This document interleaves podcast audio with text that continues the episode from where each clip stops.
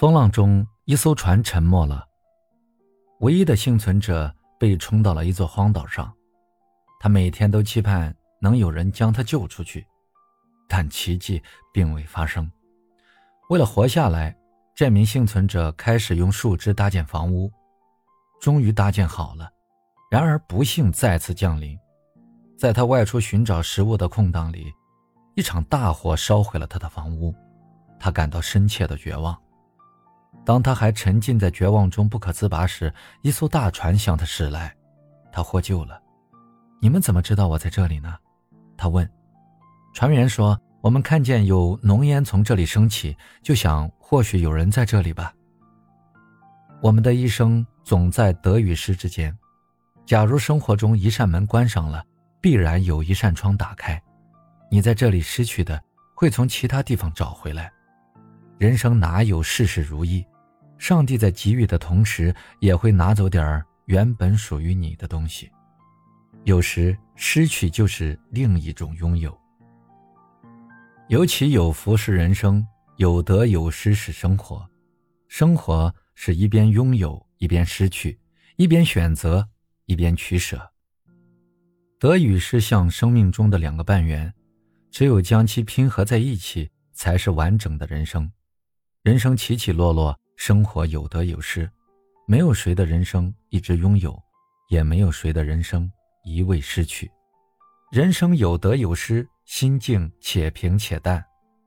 一书在《天上所有的星》中写道：“有得有失才是人生，切忌愤愤不平。”曾国藩在其日记中也说：“襟怀贵宏大，世俗之功名得失，需看得略平淡些。”曾国藩一生奉行理学，以儒家传统律己修身，其也喜看庄子，十分欣赏苏轼、陶潜等人的淡然的意境。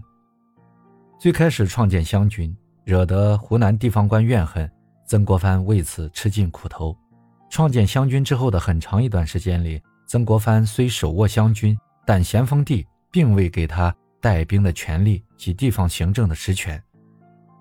而是要其帮办军务，维持乡里。咸丰帝派曾国藩前往江西镇压太平军，江西巡抚与曾国藩不睦，曾国藩处处受气。曾国藩父亲去世后，曾国藩上书丁忧，希望以此获得职权。让曾国藩没有想到的是，咸丰帝顺水推舟地答应了他的要求。丁忧三年，实际上。也就解除了曾国藩领兵的权利。想到自己万般辛苦竟转头成空，曾国藩起初是愤懑与不甘心的，失去的痛苦如烈火折磨着他。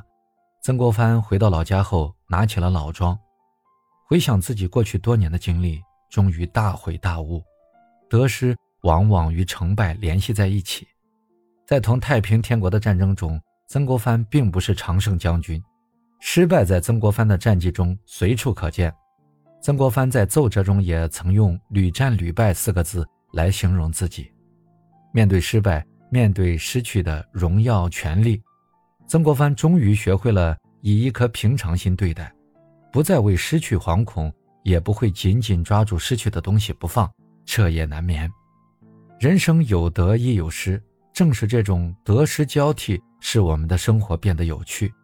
我们常常为拥有而沾沾自喜，为失去而闷闷不乐。其实你现在拥有的，可能转瞬即会失去；你前一秒失去的，在下一秒也会以另一种方式重新回到你身边。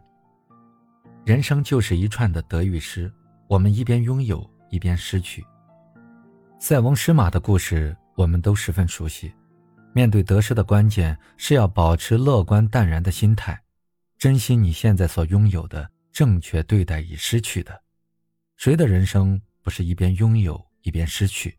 逝者不可追，来者尚可期。